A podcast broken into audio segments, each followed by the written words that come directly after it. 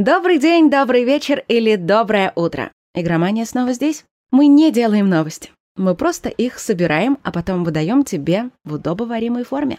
Мне прям даже стало интересно, а есть ли те, кто смотрит буквально каждый выпуск? Пожалуйста, напишите об этом в комментариях. Мне будет интересно с вами познакомиться. Ну а пока очередной выпуск начинается прямо сейчас. Погнали!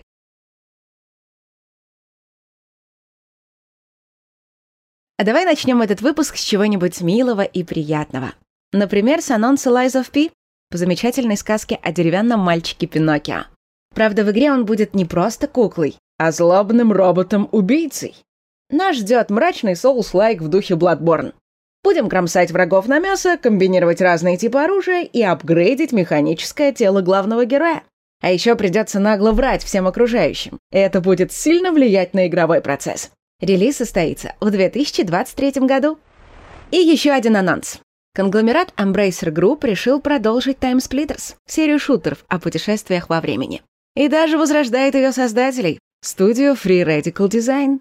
Во главе встанут те же самые люди, что и раньше. Стив Эллис и Дэвид Доук, работавшие в том числе над культовыми Golden i007 и Perfect Dark. Также в команду войдут и другие ветераны, трудившиеся над оригинальными Time Splitters. К слову, у Embracer Group сейчас в разработке находится уже 160 игр, в том числе Metro, Borderlands, ремейк Готики и прочее. И более 105 проектов либо в новых, либо в заброшенных вселенных, типа той же Time Splitters.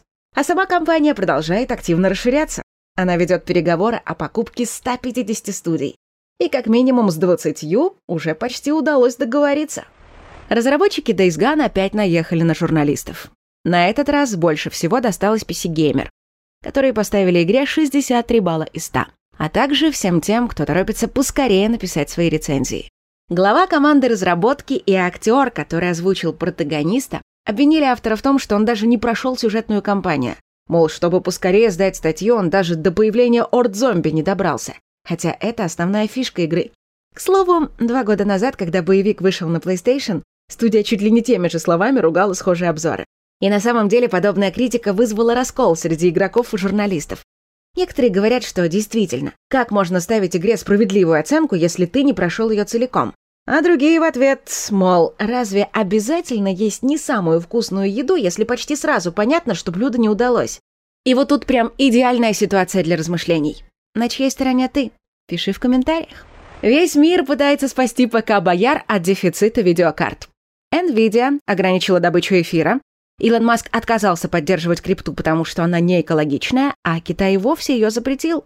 Но внезапно к команде спасателей присоединился неожиданный участник. Создатель того самого эфира Виталик Бутерин. Он объявил, что его криптовалюта переходит на новый принцип работы. Он станет экологичным. Потребление электричества сократится в 2000 раз, а видеокарты станут вообще не нужны. Так что защита от NVIDIA скоро станет бесполезной. Переход состоится в течение ближайших месяцев. Ну а пока криптовалюта переживает уже второй в своей истории крах. Биткоин снизился на треть, сейчас падение приостановилось, но, вероятно, это еще не конец. Как известно, снимать фильмы по играм любят и в России. Московская студия Battle State сняла полнометражный фильм «Рейд» по своему шутеру Escape from Tarkov. Поначалу это был мини-сериал, последняя серия вышла еще в феврале.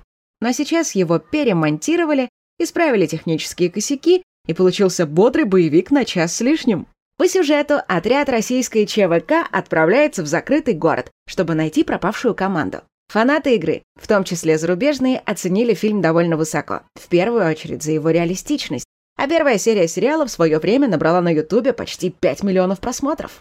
Идем дальше. Блиц. Выставку Е3 в этом году ждет конкурент. Летний фестиваль видеоигр, который организует известный ведущий Джефф Килли.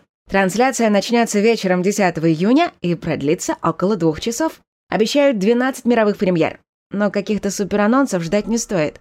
Хотя среди партнеров есть почти все, начиная от Blizzard и Ubisoft и заканчивая Sony, Microsoft и Electronic Arts. Появился тизер геймплея House of Ashes, третьей части серии хорроров The Dark Pictures. В роли американских солдат игроки будут искать в Ираке оружие массового поражения, но вместо этого найдут шумерский храм с заточенным внутри злом. The Last of Us 2 продолжают улучшать, медленно, но верно. С новым патчем на PlayStation 5 ускорилась загрузка уровней, А еще игра начала поддерживать частоту в 60 FPS. Ну и, наконец, новости кино. Главным злодеем приквела «Ведьмака», видимо, станет хорошо знакомый всем игрокам босс из третьего «Ведьмака» — король дикой охоты Эридин. Его роль сыграет Джейкоб Коллинс Леви. Когда большая часть нашей жизни проходит в социальных сетях, когда все сложнее и сложнее хранить свои собственные секреты, совсем несложно угодить в какую-нибудь гаденькую ситуацию. Вот об этом сегодня будет фильм, который я хочу посоветовать. Это детективный триллер, который получился буквально через призму экрана. Называется он «Поиск» 2018 года. Что значит появился через призму экрана, я расскажу чуть попозже, а пока что представь. В один совсем не прекрасный день пропадает девочка-подросток.